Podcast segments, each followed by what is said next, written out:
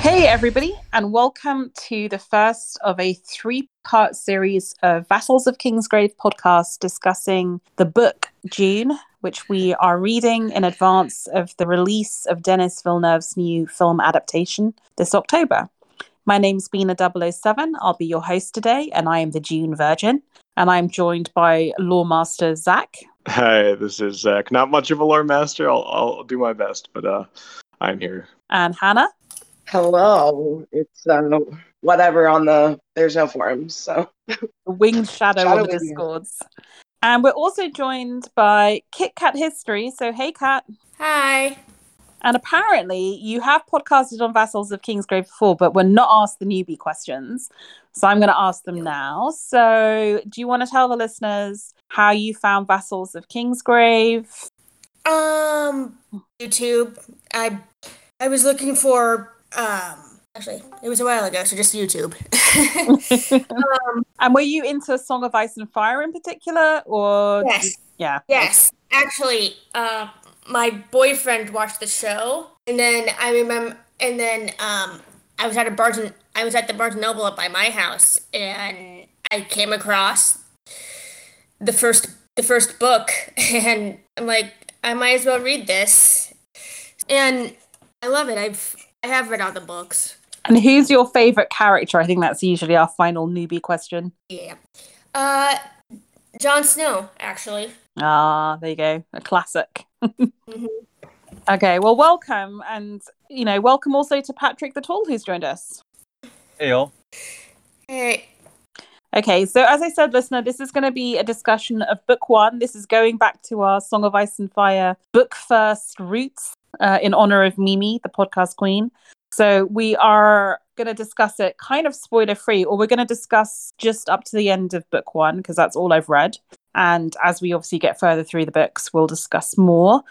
So I don't know how to do a chapter summary, but maybe an overall book summary is, as far as I can tell, and you guys can tell me if I've said stuff wrong, we enter a futuristic world that seems to have grown out of our own world at some point previously, because there are things like Bible verses and sort of earthly religions, but it's obviously a multi-planet world, and it seems to be run Star Wars style. And actually, being a huge Star Wars fan, you can see so much inspiration from this to Star Wars by a weird trade federation or guild who controls the shipping of many things, including spice, which is as yet kind of ambiguous as to what it does, but feels very addictive, and that it gives people certain powers.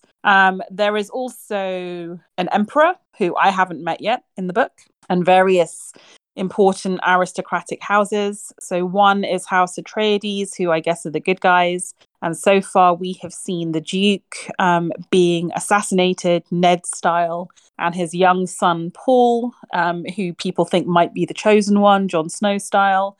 And he has a mum who is called Jessica, who is a member of a very weird kind of nun order called the Bene Gesserit or Gesserit. And they seem to have an obsession with bloodlines, which makes me feel very nervous and Nazi style.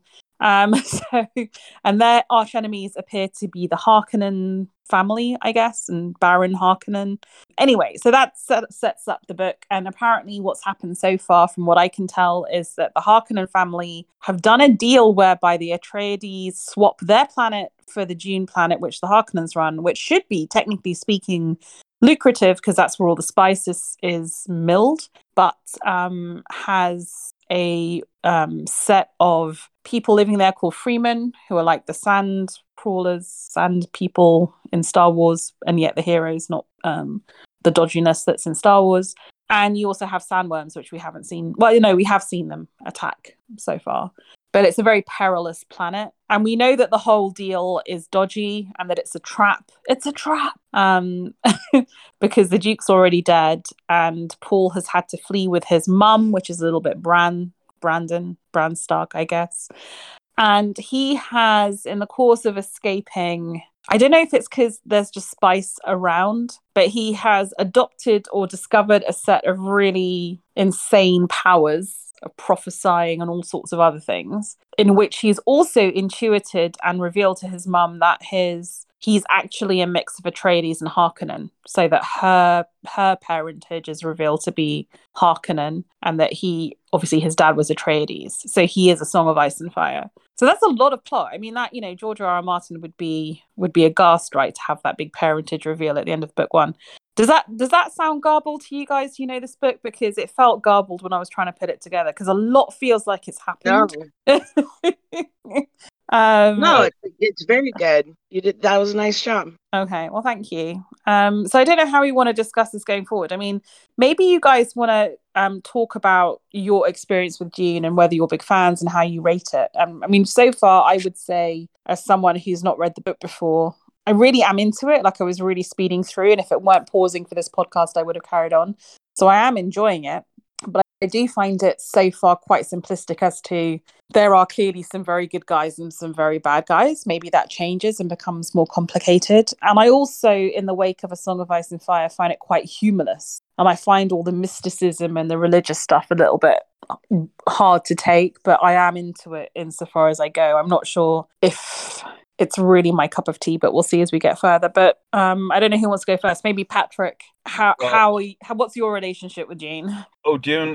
It's a book I read after I watched the movie, so I have the pageantry of the David Lynch movie in my head every time I see this, read this book. But it is the first half of like the first volume of the Dune saga. I'm guessing that's what I didn't really get to that. Is it they've just escaped, and that's when we're stopping right now, right? Exactly.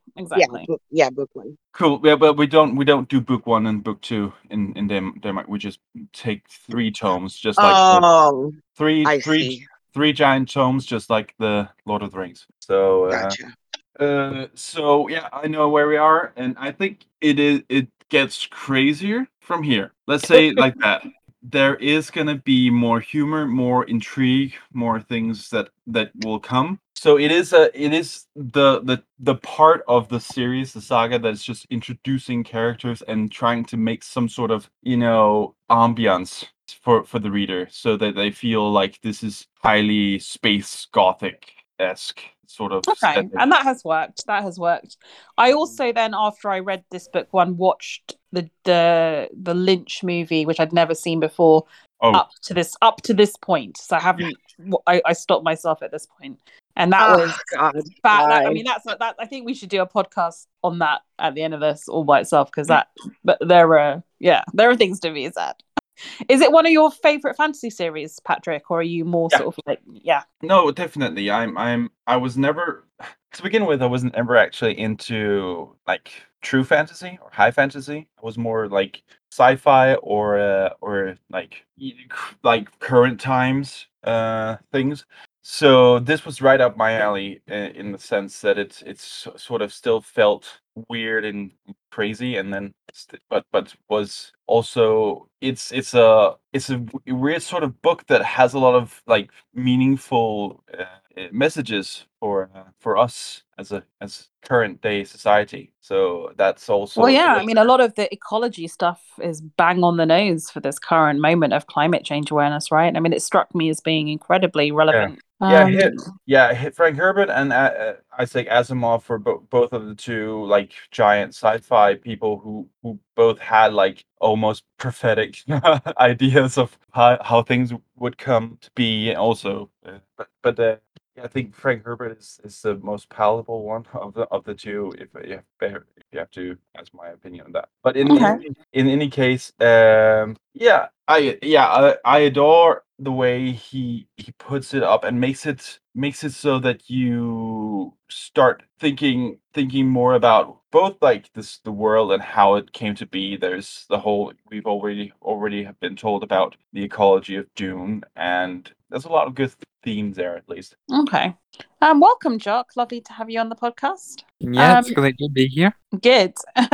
Zach, how did you come to be a Dune aficionado? Well, I'll just say again, I'm really not one, to be frank. Oh, okay.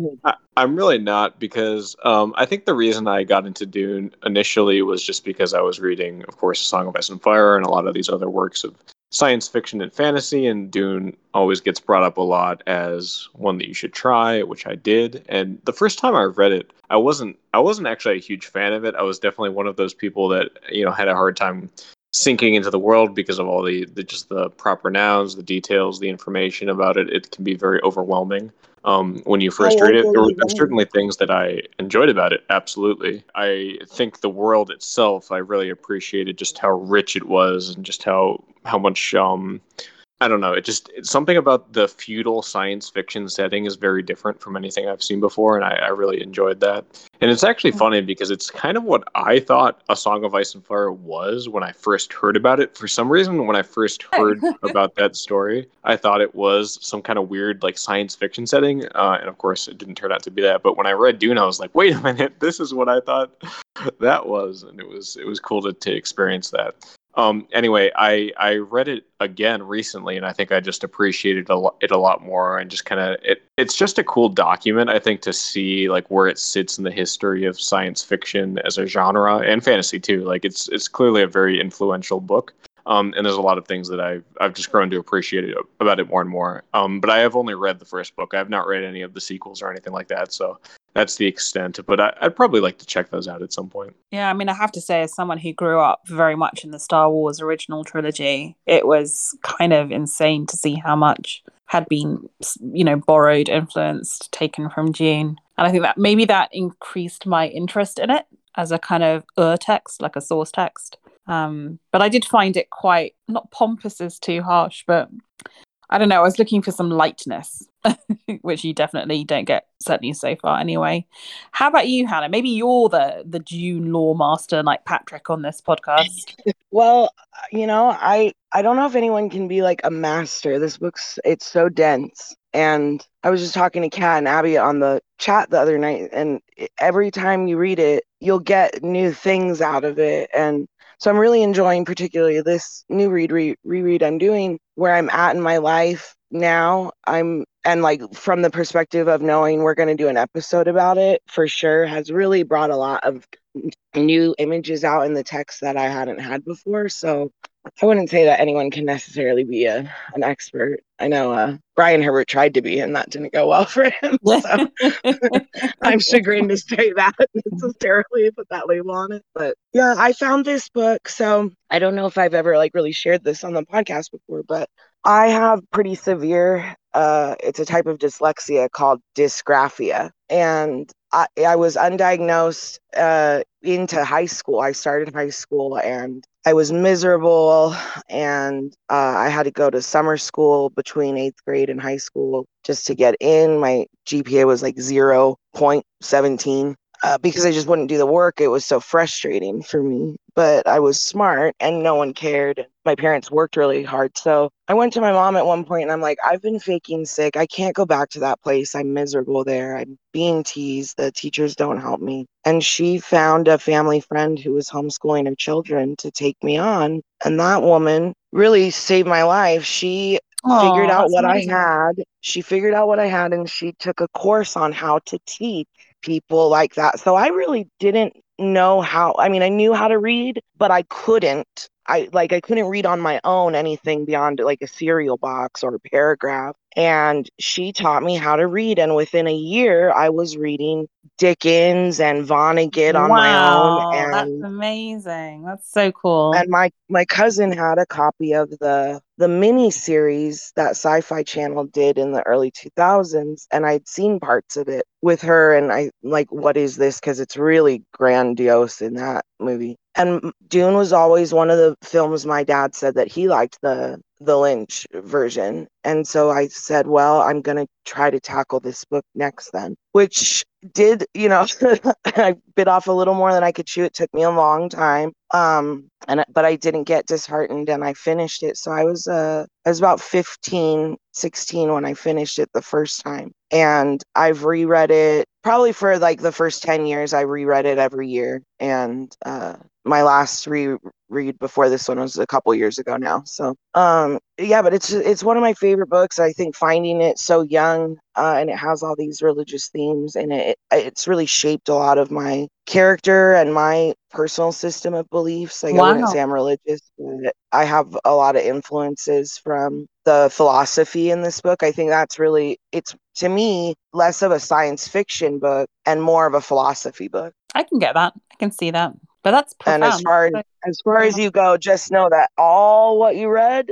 all of that is just set up for the beginning of the book. 200 pages in. Never mind. Yeah. That's just the prologue. So. How about you, Kat? What's your history with Jean? Not a lot, actually. I've never seen the movie, the Lynch movie. I've never seen anything. I spend a lot of time on YouTube, so there's a lot of people that I watch, and one of them is Linkara, a comic book reviewer, and he reviewed the comic adaptation of the Lynch movie a couple years ago. Okay. And that was my first exposure. Then we decided to do this reread, and I'm like, okay, I'll tackle the book. I see. And, you're a virgin like me. Okay, cool. But you read the whole thing, right? You read the whole thing. Oh, yeah. Yeah, I did. Could you say that you were infected with terrible purpose? Yes. Of course, I'm using my dad's copy, and it's one of those books where I'm like, I'm sure my dad has it, because my dad has this massive library. So yeah. Did you like it? I mean, the fact that you read it, yes, you were really sucked into it. Yeah. Yep. I really do enjoy it. A couple of weeks ago, I remember asking my dad if he has any interest in the new one that's coming out in October, in the new movie, and he's like, "No. Ever since the Jodorowsky film was canceled, I have no interest in any adaptation because." Alejandro Jodorowsky happens to be one of his favorite directors. Oh, okay. Yeah. It's one of those, and from what I know of him, he seems to be one of the few people who may be able to actually adapt it to film. Well.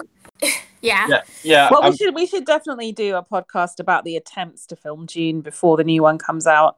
Yeah, definitely. Because Jodorowsky's Dune is another one of those things, a bit like the book, that's been so, even though it was never made, it's probably the most influential film that was never made, because those H.R. Geiger and Moebius kind of drawings, like the storyboards and all the design work, you can 100% see in films like Blade Runner. I mean, I think there's a documentary called Jodorowsky's Dune that I hope your dad's seen. I'm sure he has, Kat, about how influential the pre-production design work was, and how those of us like me, who'd never heard of Dune but had seen things like Alien and Blade Runner and Star Wars, have actually been living in a world of Dune completely unknowing. And that's why I think when I read book one, I slipped into it very easily, because actually not knowing it, my whole life has just been warming me up for it and steeping me in the world. Yep, and Blade Runner is one of my dad's favorite movies. So. Well, your dad sounds awesome, because love Blade Runner. It's very good.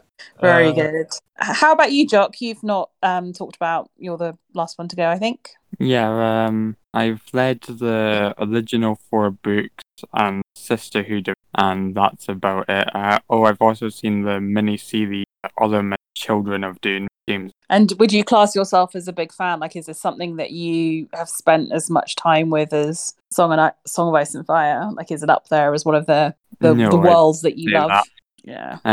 I'd say it's a series that I do love. Mm, cool. The one this is in time. Well, thank you for joining me. I'm not sure quite how to tackle book one, but maybe just some of the parts of the world I'd love to talk about a little bit, and I don't know how hard it's going to be for you guys to talk about it without getting into later in the series. But the thing that stood out to me most by the end of it were 3 things, and we can discuss others as well. But for me, I found the concept of the Bene Gesserit really interesting. Like, this idea of this very powerful, knowing network of women who were basically deliberately marrying people and manipulating them and creating bloodlines, just simultaneously creepy and weird, but also quite attractive in some ways. The second topic, I think, was I found Paul very frustrating, because I think we've moved through literature now. We live in a world where we see different types of heroes, and it's not all about, you know, Luke Skywalker style. Luke wasn't aristocratic, but these aristocratic heroes who are going to then become even more heroic because they have special powers. And I found him very dry and very hard to sympathize with. So I'd like to talk about like what kind of hero this book is portraying.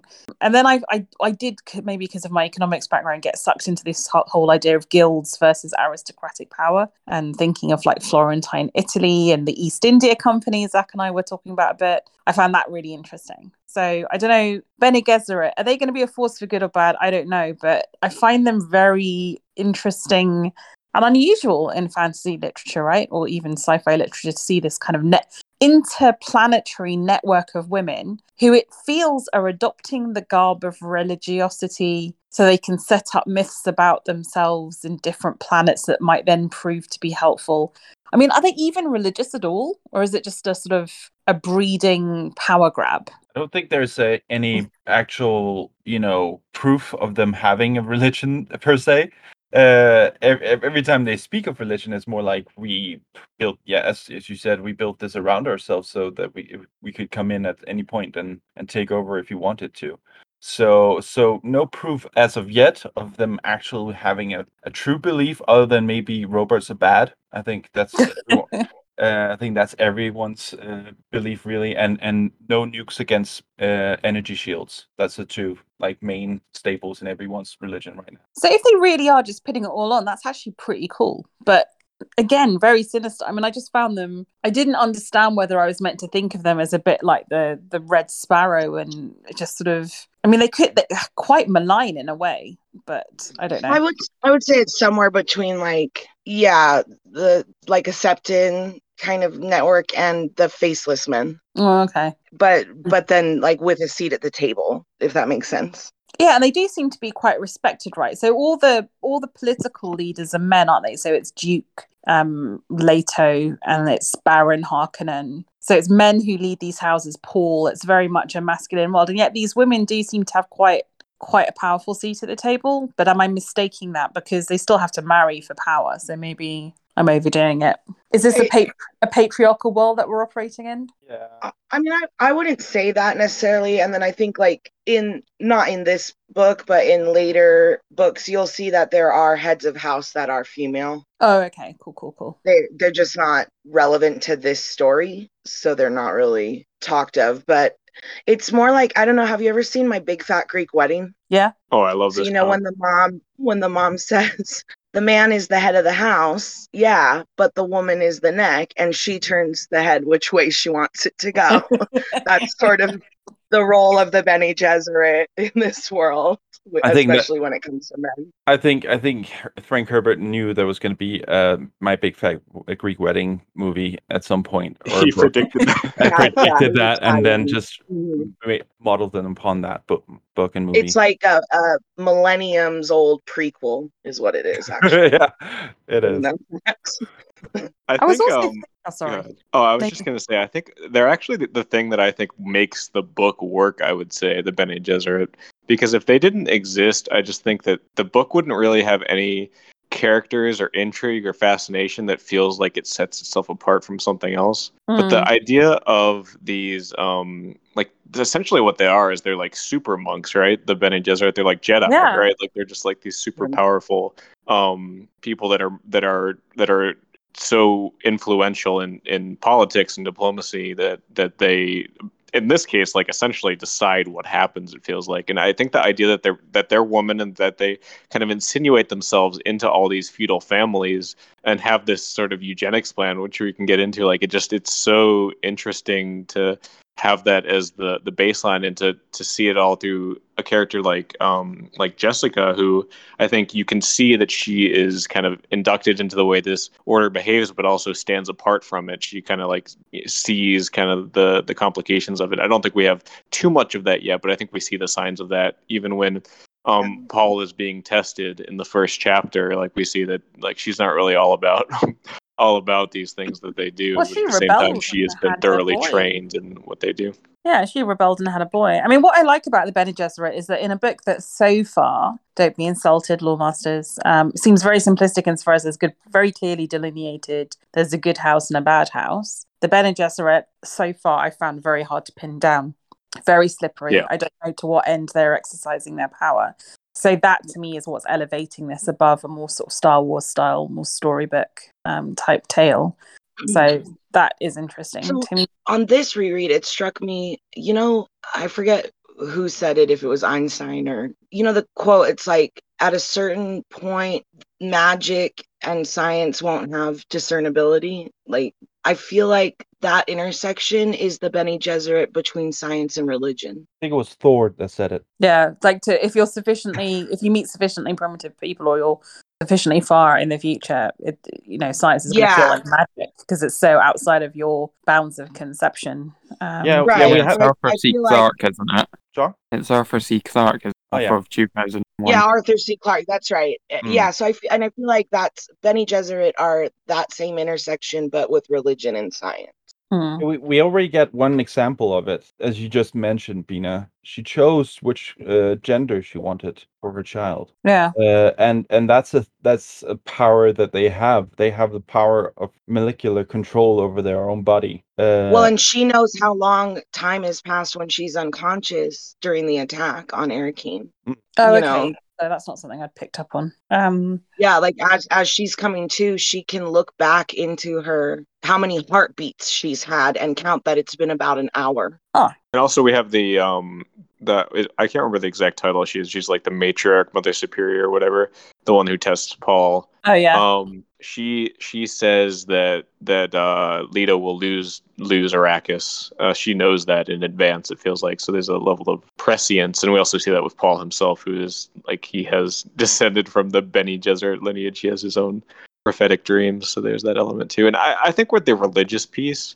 I think that's really just a tool. Like, I think it's just a thing that they use to advance their ends for me. Like, that's how I view that. I don't think that they necessarily believe in anything. Okay. I mean, I do think they have a creed and they have a philosophy that they follow, you know. I don't. Yeah, it's like a more political influence, but there is a doctrine that they have and a kind of mysticism that they have, like whether they believe in it or practice it or not. But I think it's sort of the philosophy is definitely there, but it's a very logical one. It's not a very metaphysical one. It's all about sort of mastering yourself. You know, they have this point when Paul is doing the test when he puts his hand in the box and he succeeds and he's able to master the pain. Like they distinguish themselves as people who are human, like they are better than animals because they have mastered themselves in this way. And I think that is a lot of what they are about, like this idea of transcending like the typical human weaknesses. Yeah, they're like their own gods almost is what I get from that, like that distinction between animal and human. Or humanity, they're humanists in a very literal sense of that word. Okay, does anyone else want to say anything about the Bee Gees? Which is how I'm choosing to refer to them because it amuses me. Yeah, well, there's a thing about what you just said about how they look at about it, and they sort of have an analogy to two things. Where first of all, in universe, the Mentats also have sort of like a regimen and a way of looking at things. It's sort of a mantra they go through when they teach themselves the skills of a Mentat, which Paul also goes through that regimen. But in outside of the universe, sort of the idea of an order of highly powerful women who is waiting and fearing a male version of themselves also kind of reminds me of the Wheel of Time, right? Mm. Yeah, well, Wheel of Time's another book I haven't read, so maybe I should tackle that after this. Oh, that's if you think this is a big mouthful, then Wheel of Time is something else. That's another first novel that's sat on my bookshelf for a while, and I just haven't got to. It's ironic, right? For a person who's devoted so much of her life to Song of Ice and Fire, I don't really think I'm much of a fantasy book reader. Oh, let's talk about Paul as a hero, because I found him very hard work, sort of quite cocky, knows what he's doing, gets even cockier because he's even more superhumanly talented by the end of book one. Just classic aristocratic 15-year-old who's going to inherit the world. And it's just like, oh. Is he more likable by the end of it? Don't reveal. That's so funny. Does he become more likable? He appears so little in this book. I don't know if like, and no, I mean, I don't mean any offense to you, but I feel like that might be a prejudice that you have. Oh, probably against the type, you know, because I don't get that at all from him. He is definitely there's a juxtaposition in book one where he is very immature. He hasn't come to maturity, and I do think that it's meant to be laid on slightly thick just so that later as he matures and grows you see that more, that transit. It's almost like Jamie is so bad in the beginning of the series that when he has his turnaround, you know, we're rooting for that. Maybe it's because that sort of, you know, he's gone on this sort of Bran Stark type journey, but with his mum. Yeah. And all that kind of prophecy and you know, forward seeing that Bran gets over, like, you know, 4 books has happened in about 4 chapters. Yeah. But so the question should be for you, rather, you and Kat, maybe. Do you think that Paul is invincible or infallible? I don't know, because I've only just met him in his superhuman form, but he seems pretty... The fact that he can intuit who his granddad was and basically announces himself as a messiah was pretty punchy, I felt, as a move. I don't know, Kat, what did you think is that other newbie on the call? I do... He is kind of difficult to pin down, but what got me was at the end, when he's finally mourning Leto, and he's like, I can mourn you now, father. And the thing is, I think part of the reason why Dune is just so difficult to adapt into film is because of the inner monologues. And for Paul, for me at least, their monologues actually help a lot for him, because I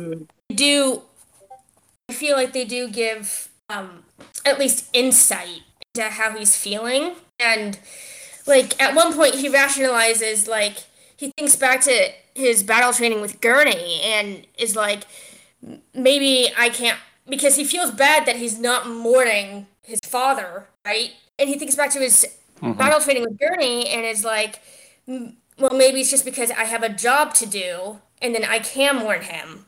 Like, it's he's rationalizing.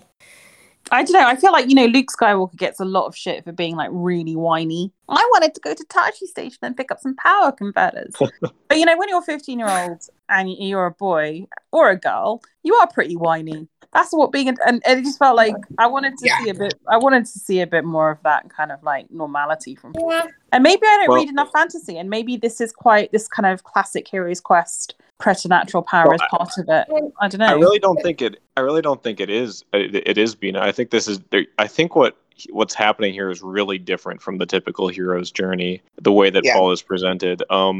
So this comes back to... First of all, I actually want to say I completely agree with Kat that it's really hard to adapt this because of the lack of interiority. I think that's very important for a lot of the characters, and that's why I'm very skeptical of any adaptation. But it's you know, you can make it work with good enough actors, hopefully. But anyway, I think Paul connects a lot with what I was saying about the Bene Gesserit, which is this idea of people who are sort of transcending typical human concerns, and he is really presented as a kind of like Ubermensch, right? Like a Zarathustra on the mount, like someone who is beyond human. So he is not really meant to be likable, I don't think. Like he is meant to be like someone above what we are, and we can't really sympathize with that. So we're not going to enjoy it. But so does that mean that other people will become our protagonists that we'll empathize with? Because gods are kind of boring, right? I don't think you will. I would say if you're looking for a hero in the book, it's the titular character. Arrakis is the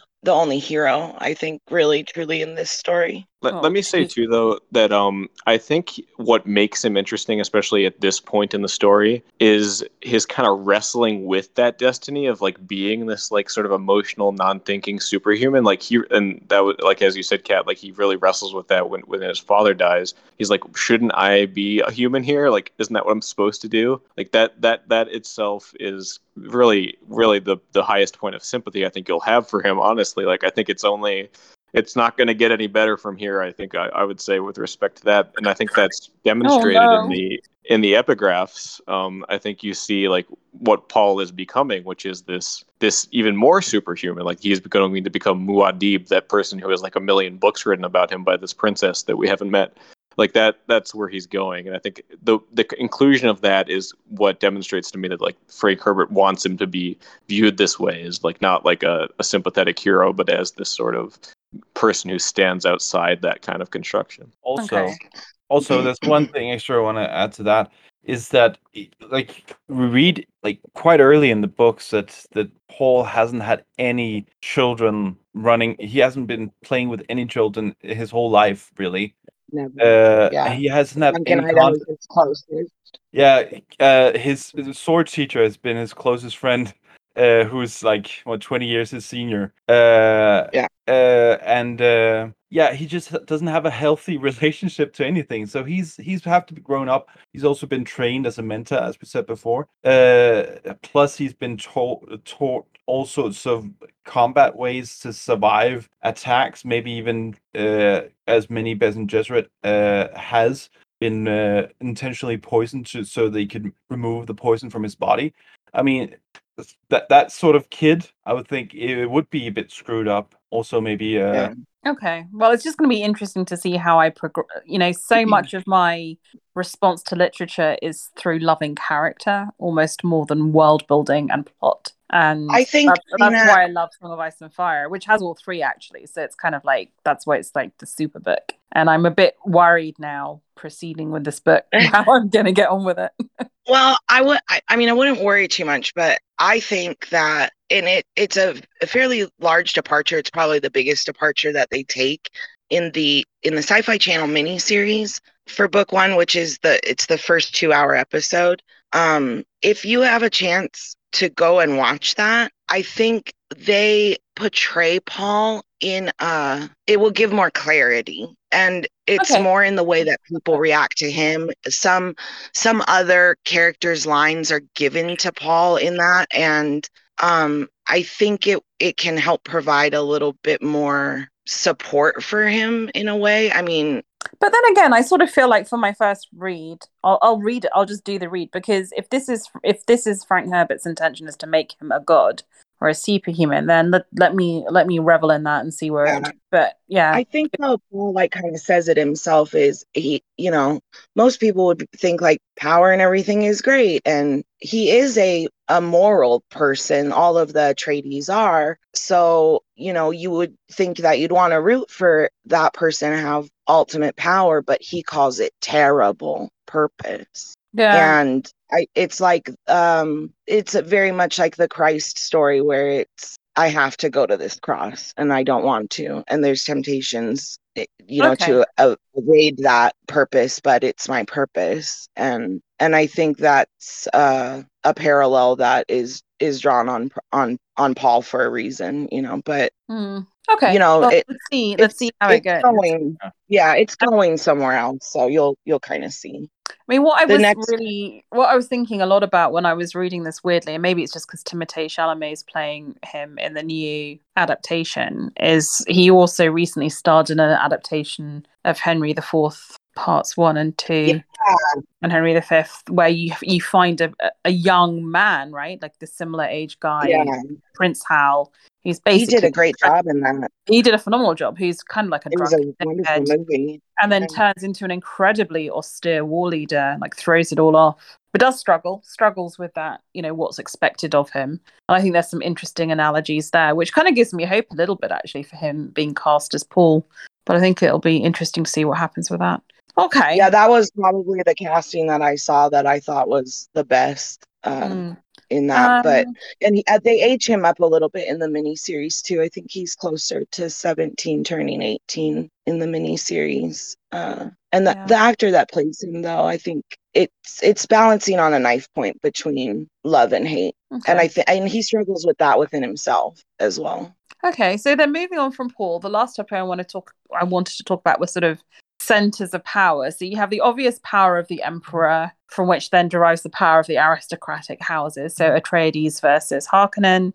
But then you have also, you've got this alternate center of power, which is the Bene Gesserit. You have another center of power, which is in the guild, which I find fascinating because it is control of logistics and control of shipping, which I find fascinating, actually. If you think the climate stuff's relevant today, I feel that's very relevant, right? In a supply chain disrupted world and how people feel hard politically to go up against China because what happens if, she cuts off access to the Malacca Straits or whatever. I mean, it's all very interesting. And lots of historic parallels to people who created incredible power via trade. So thinking of like the Medicis and the great sort of Florentine and Venetian trading houses onto the great, the East India Company. So yeah, I found that when you said that in the chat, that was very spot on. I think East India for sure. And then maybe also talking a bit about, what's the name of the planetologist? Kynes. Oh, Kynes.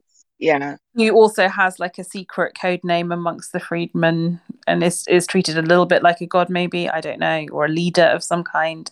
So there's different centers of power. Like at first you think it's Atreides Harkonnen, but then actually you realize it's a far more diffuse power network. And I don't know, we haven't really seen much of the guild yet, so I don't know how much you guys can say about that relative to spoilers, but I do wonder who you guys think is the dominant center of power between those differing circles. That to me is the bit of the book that I find most interesting. I'm actually not that interested in Paul and his journey. I'm far more interested. I'm carrying on and reading because I want to know more about the guild. That is a really interesting question. It is a really interesting question, though, Bina, and I think that's what really gets explored. Is how you see this flood coming, this giant wave called Paul Atreides, Muad'Dib. You see that it coming on the horizon. How does these different power centers react to a new power center arising, and who will end up actually leading them? Who will end up coming out on top in this struggle for supremacy of the galaxy? I think that's the question, and I cannot give you an answer, and it would be spoilers to give you something.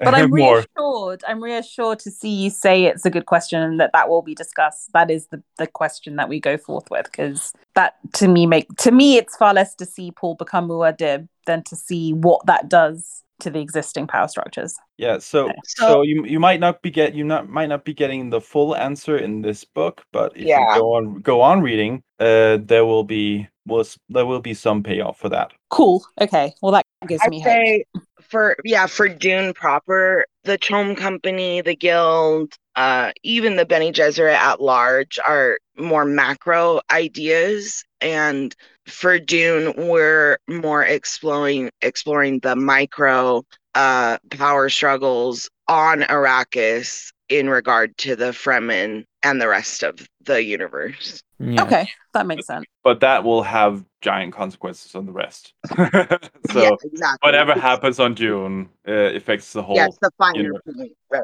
Yeah. That's been made. It controls the spice. Yes. Yes. Okay, so those were the three things I wanted to touch on. I don't know, Kat, if you have other things, or the rest of you, if there are things in book one I haven't mentioned that you think are important that I should pay attention to, or that you find really fascinating. Any other bits and bobs? What did you think about? I'm curious. Like, how did you respond to Duke Leto as a character? Well, I think it's very hard. I felt a bit cut off at the knees on my response because it's made very very early that he's not going to survive. So it's like if you read Game of Thrones and you knew from the start that Ned was going to die, which I suppose most people do now, but I didn't. So I was really invested, and I really loved that he was good and noble and honourable. And then he died, and it was really devastating. But it was kind of like he was noble and honourable, and I loved that he loved his mistress. He seemed like a really decent guy and a really nice dad and a really good ruler. But I knew there was no point worrying about it because he wasn't going to survive long. So I guess, right. And he's which is devastating because I love Oscar Isaac. Yeah, I love William Hurt too. And, so I mean, it's a bit even sad. Worse because William Hurt's portrayal is so endearing. You know, so it's definitely a crushing blow. But I feel like, what did you think about knowing in advance who the traitor is? Yeah, I didn't particularly like that either because there's so much fun to be had in Song of Ice and Fire with people figuring out who traitors are. So I felt everything, because I'm so used to George just like dragging everything out, but in a beautiful way, in an intriguing and beautiful way, that I felt a lot of this was quite rushed. I felt quite overwhelmed, like, oh, so we already know the traitor. Oh, so there's already been an assassination attempt. I feel like there was like a book and a half's worth of Song of Ice and Fire in like a third of a book here. Absolutely, yeah. Which is no bad thing. I mean, it's no bad thing as I sit with an unfinished fantasy series on my shelves, but it was a bit overwhelming because I've, you know, the only fantasy series I've ever really truly invested in is one that's very drawn out and patient. So, yeah. That's the funny thing about Dune, right? It really, like, it at constant turns, it kind of undercuts what you think the story is going to be, right? Because at the start, you really do think it's going to be this power struggle between like these two feudal lords, essentially, and there's going to be a lot of like moves and counter moves, and it's going to be a lot like A Song of Ice and Fire, basically, and it's really not, right? And the fact that everything is foreshadowed, basically, right? Like we basically know everything that's going to happen in this book from the start because they tell us in the epigraphs, they tell us basically where this is all going. So it's like, what is the intrigue? What is the uncertainty, the tension of this book? Like, it's really hard to figure that out. And I think for me, it goes back to like Paul, like, will he take up the destiny or will he not? And like, what will happen when he does? What's that going to mean? But we know he does, right? Because we know he's being written about as Muad'Dib by this princess. Mm-hmm. So. Again, I just find that like less involving because there is an outcome. There has to be that outcome, right? He has to, like, Prince Hal become the king because otherwise, what are we all doing here? But I think so. We know that, but we don't know like we don't know what he thinks about it or like what he like exactly. What that's going to actually look like from his point of view. And I think that's kind of where the tension comes from in the book is like, is he going to take up the terrible purpose or is he going to resist it? And like, is he going to alter it in some way? It's like why, how, and where, and when. Those are the more important themes. And I think my favorite part is the next book. It's book 2. I think that's the meat of it. And the most important things happen in the next section of this book. Okay. Well, now that we have done this podcast, I will hurry and read that and we can reconvene and maybe have a slightly... I don't want to make it sound like I feel like I've been quite negative, but actually I did race through it. I found it really interesting. I loved the Bene Gesserit as a slippery female-led organization. I loved Lady Jessica. The sort of the Reverend Mother or whatever she's called seemed really kick-ass. So there was lots in it that I liked. And I'm hoping for a bit of, you know, the military sidekicks like Gurney coming more to the fore. So, and I really liked just seeing the first Samwell. I'm really looking forward to meeting some Freemen now. So I am intrigued for it. I am psyched up for it. But yeah, I just found the whole kind of aristocratic hero quest becoming a superhuman god a little bit alienating. No, I feel you on that. Like, I have a lot of hangups with this book, and I think, like, for me, like, I have to kind of reinterpret it as the kind of stuff I was saying, because, like, just as a straight hero, he doesn't work at all. So I have to think that, like, there's something else going on, and that's kind of how I rationalize it. That's why I say it's more of a philosophy book, you know, and it's more the ideas of morality and causality. Yeah, which I think is very, very interesting. So I look forward to sort of, you know, viewing it in that light. And I just, you know, as we record this and we talk about Paul as a semi-god, demigod, maybe just as a god. I was just thinking of another VOC we did on the film by Milos Forman, Amadeus, about Mozart, when there's a scene in the film where he's just moaning to the king of Austria, effectively, that he doesn't want to write operas about Greek gods anymore because no one cares about people who shit marble. They want to have operas about their barber falling in love. You know, I just feel like that about Paul. Like, it just feels like he would shit marble. Oh, I'm so crude. I apologize. No, you're totally right. You're totally right on. I would even up the philosophy guide to a almost a biblical book with a historical biography with first-hand commentary on. That's basically right. how it reads to me as well, which isn't like doesn't go if you're for the like the very engaging sort of character work. That's not the first book necessarily that much more that's like, oh, I'm really intrigued in how he thinks, and well, I'm looking forward to hear how you then look at it when the first wave has blown over Arrakis and we're at the end of the book. Okay. I'm curious what everyone else thinks about this. Like, for me, I tend to gravitate toward Jessica as sort of my like main point of sympathy. And of course, she has, some complications to who she is too, for sure, being trained as a Bene Gesserit. But like seeing it from her point of view is like kind of being scared of what Paul is becoming and kind of wanting to protect him from that. Like I that's the kind of point of view I take typically when I read this. Yeah. Yeah. I mean, I think, Patrick, you hit it on the head. Like it's a very biblical in a sense. So it's almost like knowing that Christ was a real historical person and really did die. Does that spoil the Bible for you if you read it, or are you still able to take the lessons? Like whether you like believe in it or not, can you still see the lesson in it? And I feel like much of the writing is you'll go through 100 pages, 200 pages, 300 pages to get one line that'll blow your mind. Okay, right. I think that's a good point to leave it. I don't want to suck you guys into revealing more than you should at the stage. So I really want to thank you for being the guide to me and Kat to a certain extent, although she's at least read the whole book on this journey. I really appreciate it. And I will read book 2 as fast as I can because it sounds like wild stuff is going to happen. And I think you'll enjoy it a lot. Yeah, I mean, I did enjoy book 1 for reasons other than I thought I would, but I am looking forward to book 2. So I'll speed through. I will post my stupid comments in the Gene chats. Thank you all for answering those and tolerating them.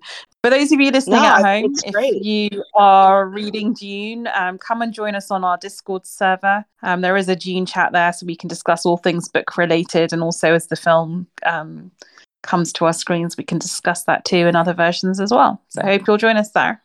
Anyway, it's been really cool, guys. Thank you so much. And thank you so much for taking on all the heavy lifting here. I'm very grateful to you. And I'm so excited to experience it with you in particular.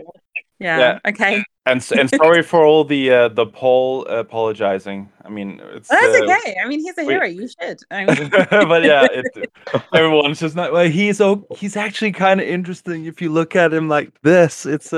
He is probably the biggest movie ever made. Yeah, every fanboy's explanation. No, you should really like this book because this guy is interesting when you look at it like this and stuff like that. Yeah, it's different. Yeah. He's not even like the main character though for me. Like, he's so secondary to so much else, I feel like. And I feel like you'll get more of that in book 2. Cool. All right then, folks. Thank you so much for joining Gene Chat, and we'll speak soon. Bye everyone. Bye everybody. Bye. Love you guys. Bye-bye.